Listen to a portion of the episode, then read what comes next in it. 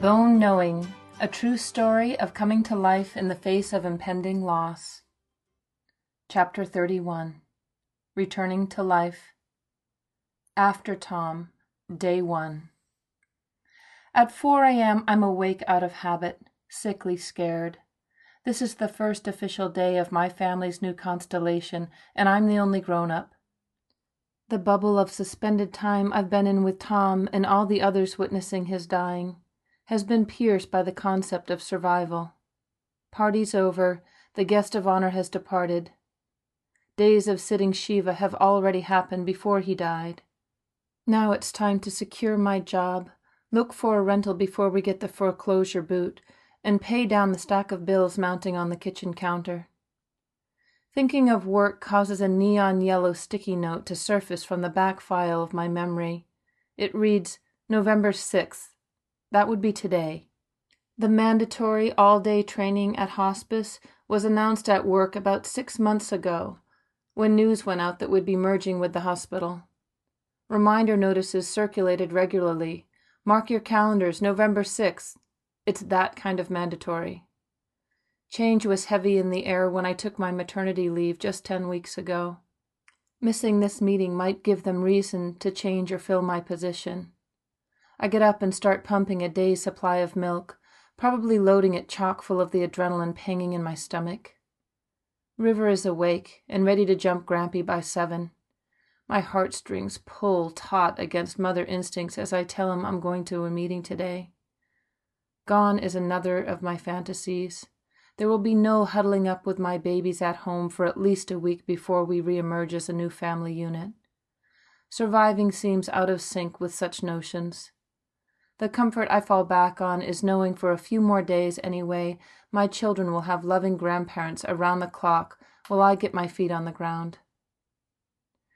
The conference room at Hospice House is full to capacity with every employee I know and many I don't.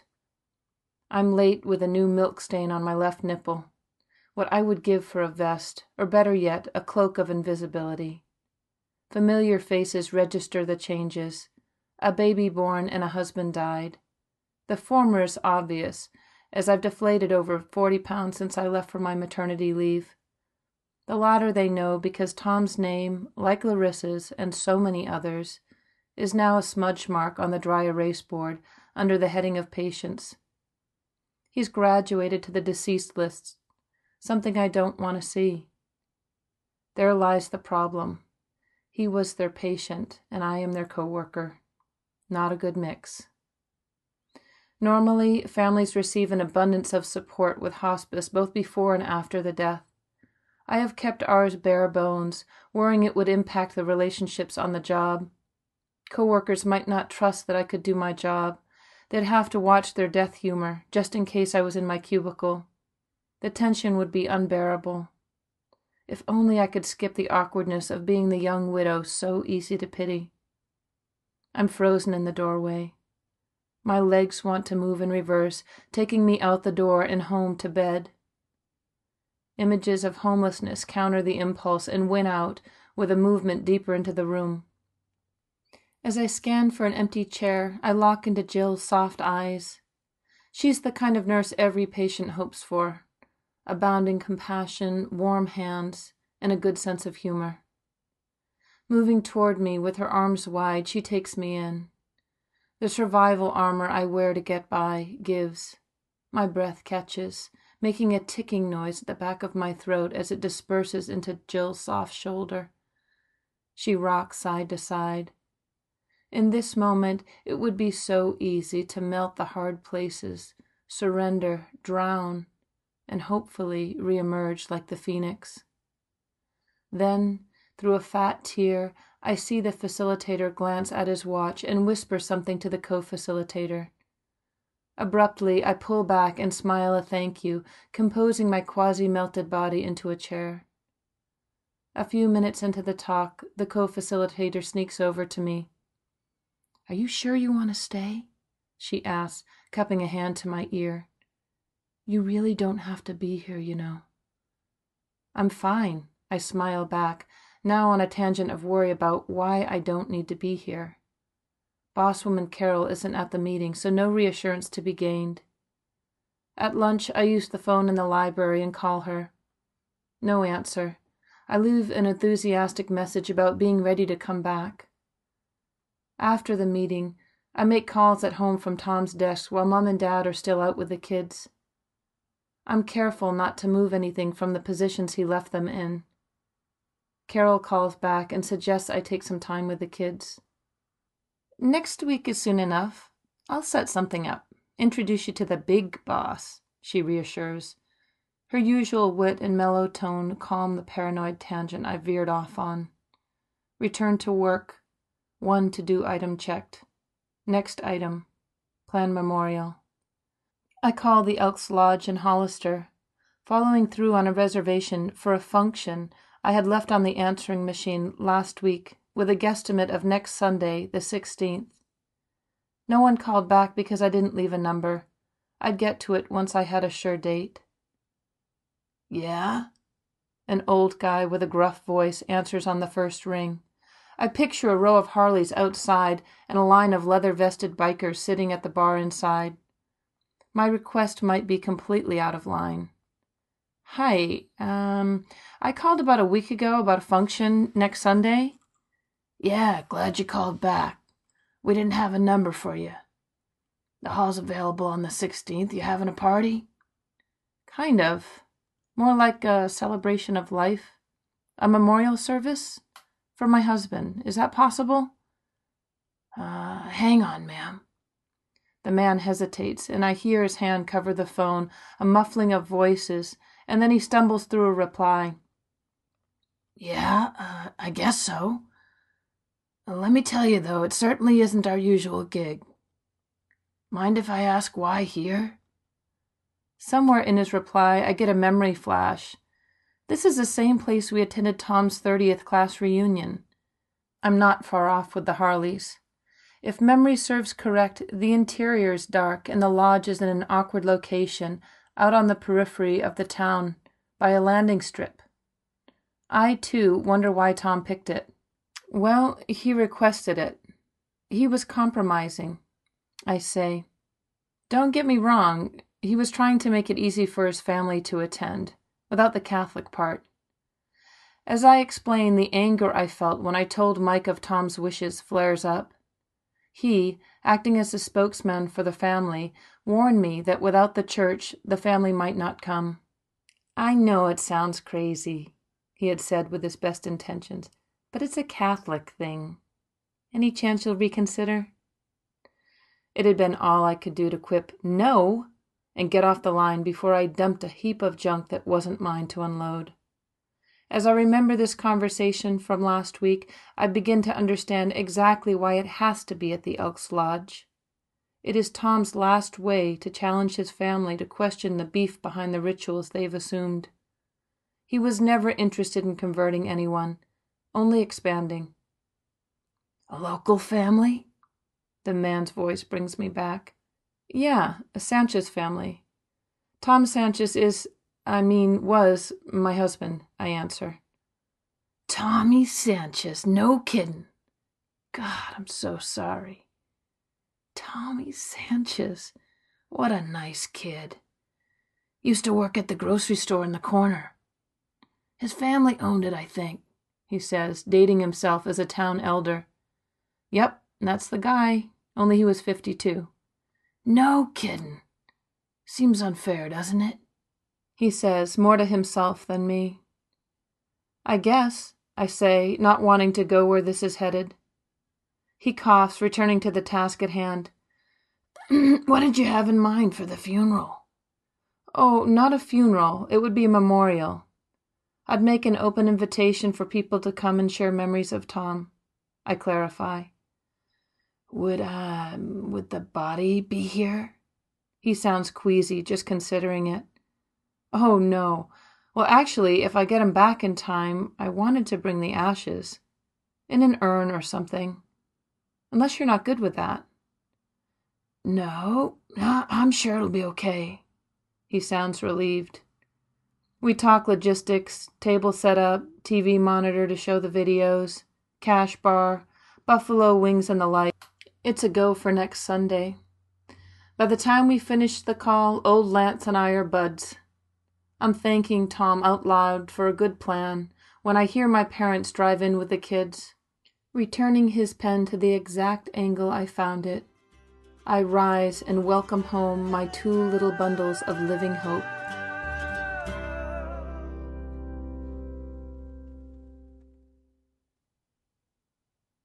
Chapter 32 Guardian Angel. After Tom. Days 2 through 4 Friday is a freebie, permission to enjoy the freedom of unencumbered time before my parents leave and I delve into a busy work schedule. We go out to breakfast at Nancy's Cafe and stroll the full length of Del Monte Beach. In the evening, Dad and I hike up to the lookout point with Oceana bundled in her sling. We watch the sun melt into the sea. I tell him how grateful I am for all that has happened. Not that Tom died. A while back I decided his dying wasn't a God issue, no blame there. Rather, it is how Tom's drawn out death brought both he and I to life that has me praising the whole experience. Dad doesn't say much. He's a nodder, and that works for me. It definitely hasn't been all roses, I say. More that it's beyond being sad or happy, bad or good. Some day, some day I'll weave all of this together. Paintings, poetry, who knows?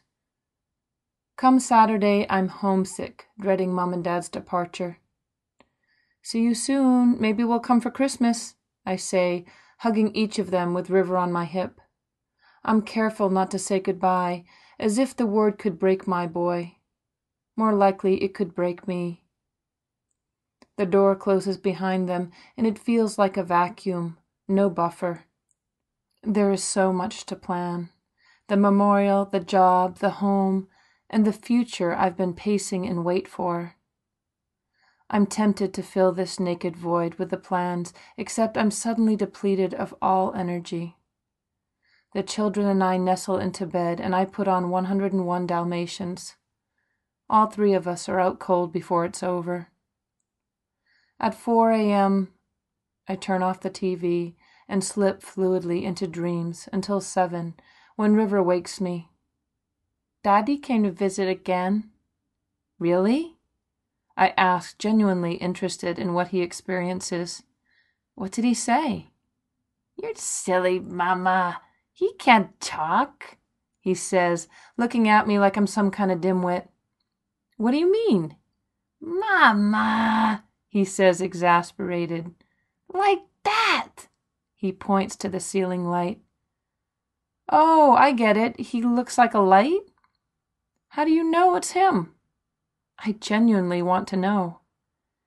Because it is, he says, running out of the room, tired of spelling out simple concepts to a grown up. In truth, I'm a little disappointed not to be getting any signs myself, as promised. I run through dream scenes of the night. No Tom. Maybe tonight.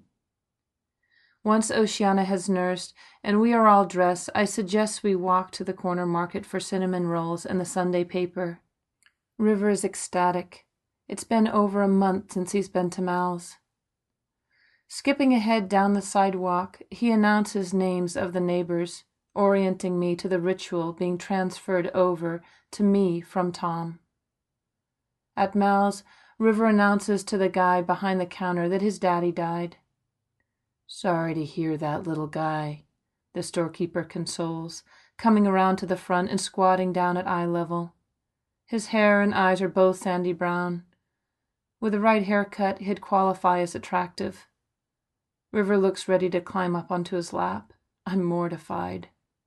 We'll take two cinnamon rolls and a paper. I cut in before one of us does something inappropriate. Sure thing. He understands. Two cinnamon rolls coming up. He taps the register. I'm relieved he charges me full price. At home, I set the baby in her swing, make myself some coffee, and River a sippy cup of rice milk. Cinnamon rolls in hand, we settle onto the couch. Now you read the funnies like Daddy. He instructs as he unravels his cinnamon roll into a long road of pastry. Okay, I concur, feeling the importance of this first with River and without Tom. The paper isn't my gig, so I flounder around the sections, getting distracted in search of the funnies. In my search, I find Tom. Not like I didn't know his obituary would be printed, it's just I've been checking the paper daily since Wednesday and found nothing. I was planning to call tomorrow and see why they hadn't run it after I went to such lengths to get it to them the morning of Tom's death. As I stare at the handsome picture taken just after our wedding four years ago, I can't believe it's been just a week since the awkward scene at the photography store where I had it printed.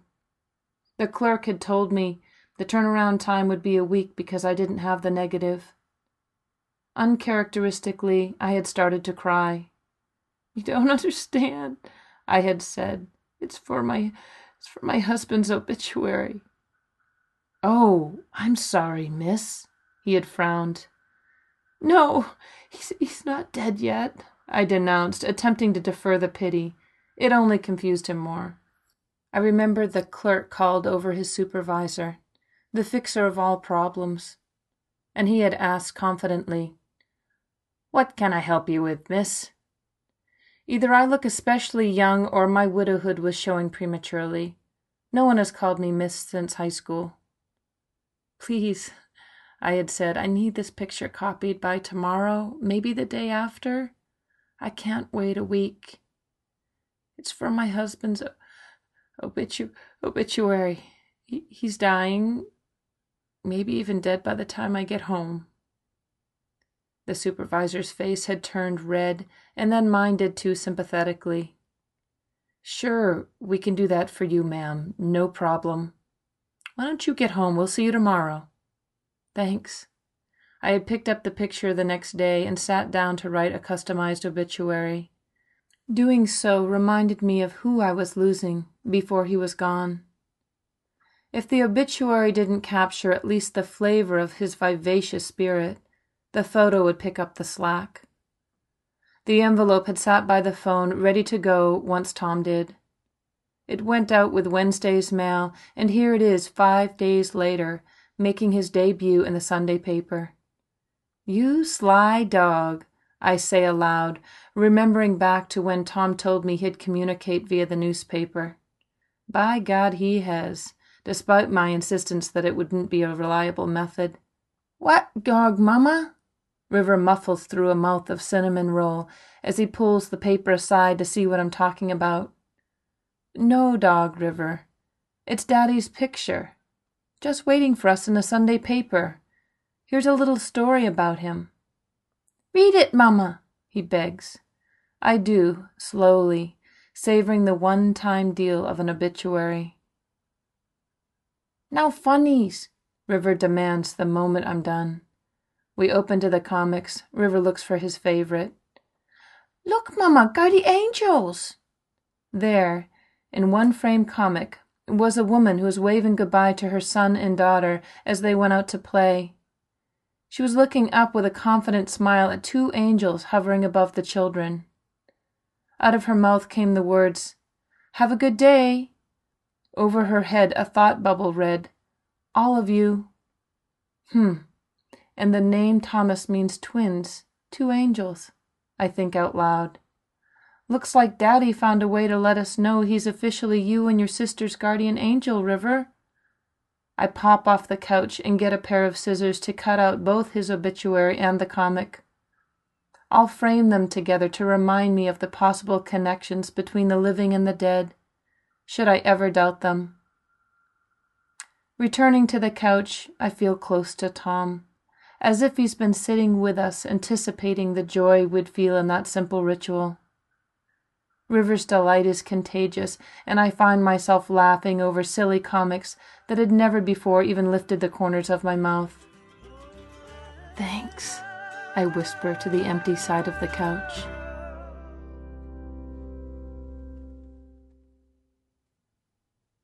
Chapter 33 Ashes to Ashes After Tom Day 7 All morning I clean like a maniac to the tunes of UB40. If it wasn't for tending children, I might just raise the roof with my swirling energy. The juicer is packed up for storage, and Tom's slew of supplements and medications are stashed away on a high shelf for now. I've gone through what is left in his closet after Eliza and Jessica picked out what they wanted, and then made a stack to give away and one to keep. He specifically asked me to give his sneakers and a couple outfits to Jerome, a homeless guy who comes by every so often to wash our car windows. I've got them packed and labeled Jerome, as well as Tom's umpiring gear boxed up for donation to the local officiating association. The mask and strike ball counter stays aside for River.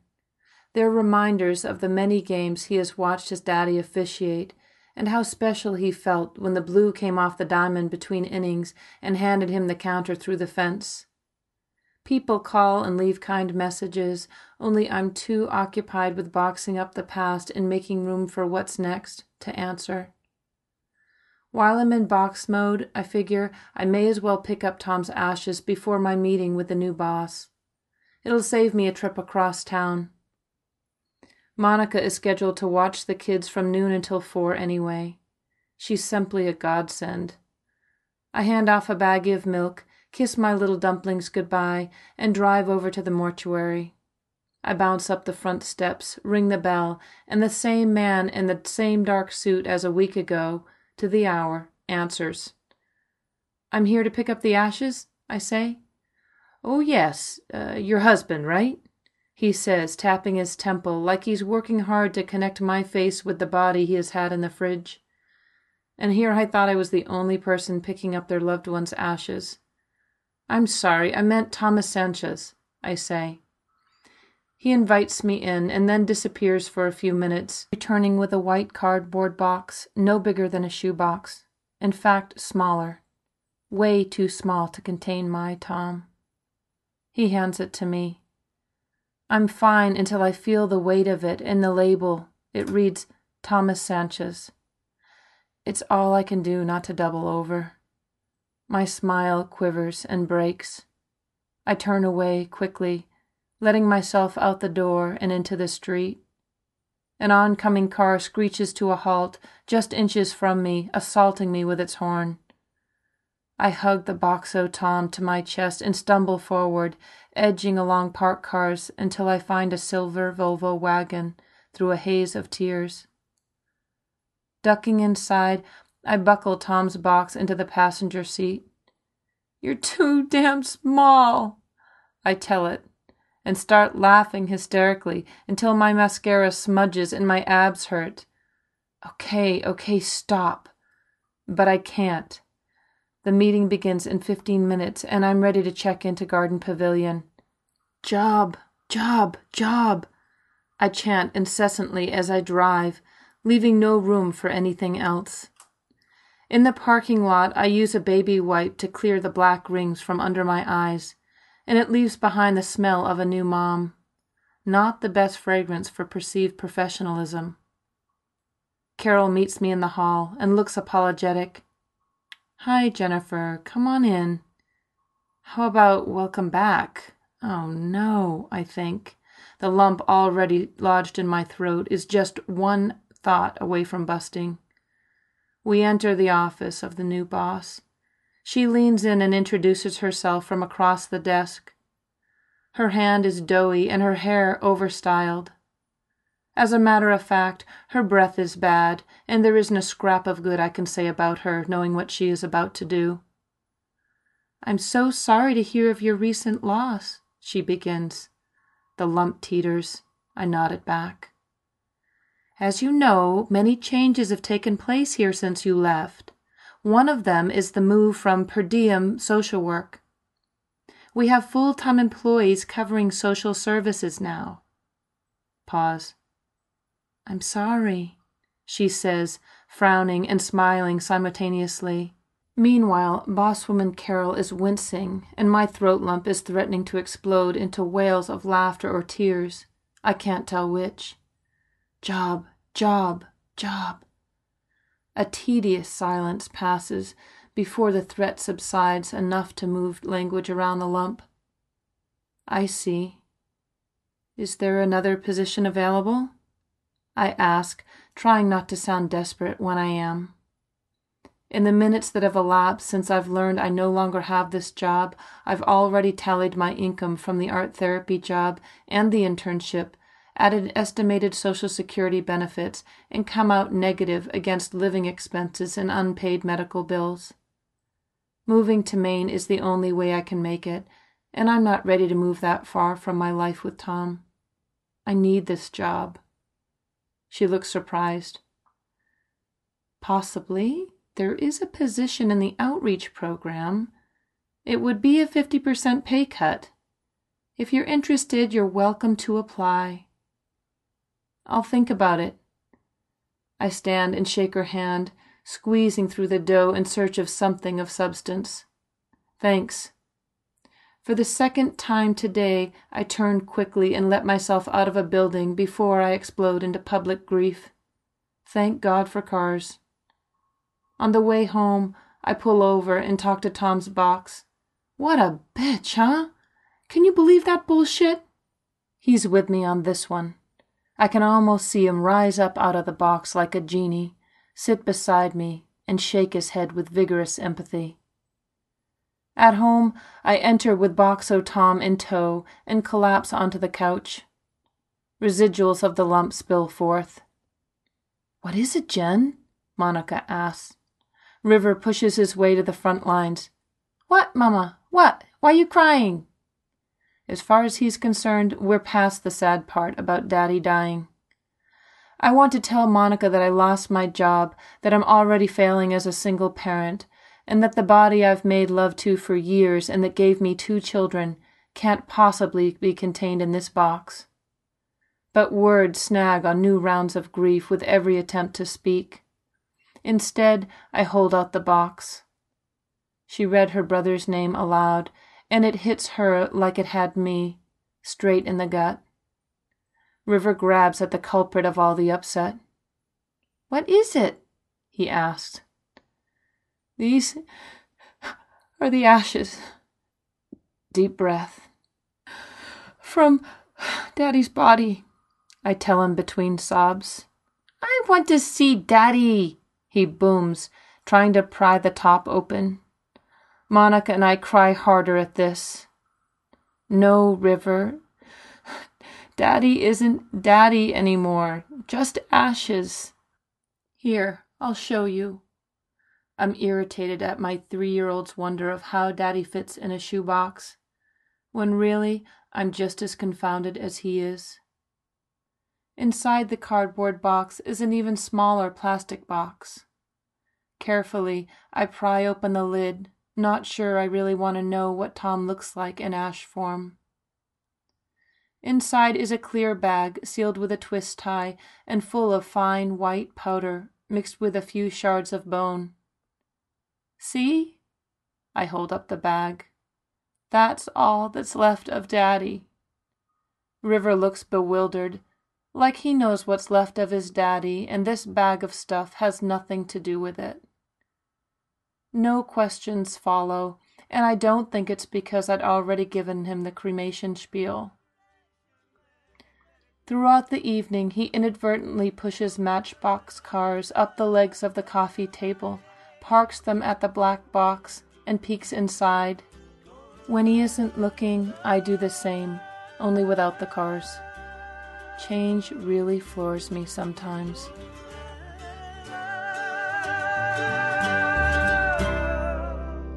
This has been read to you by the author, Jennifer Allen. Copyright 2009.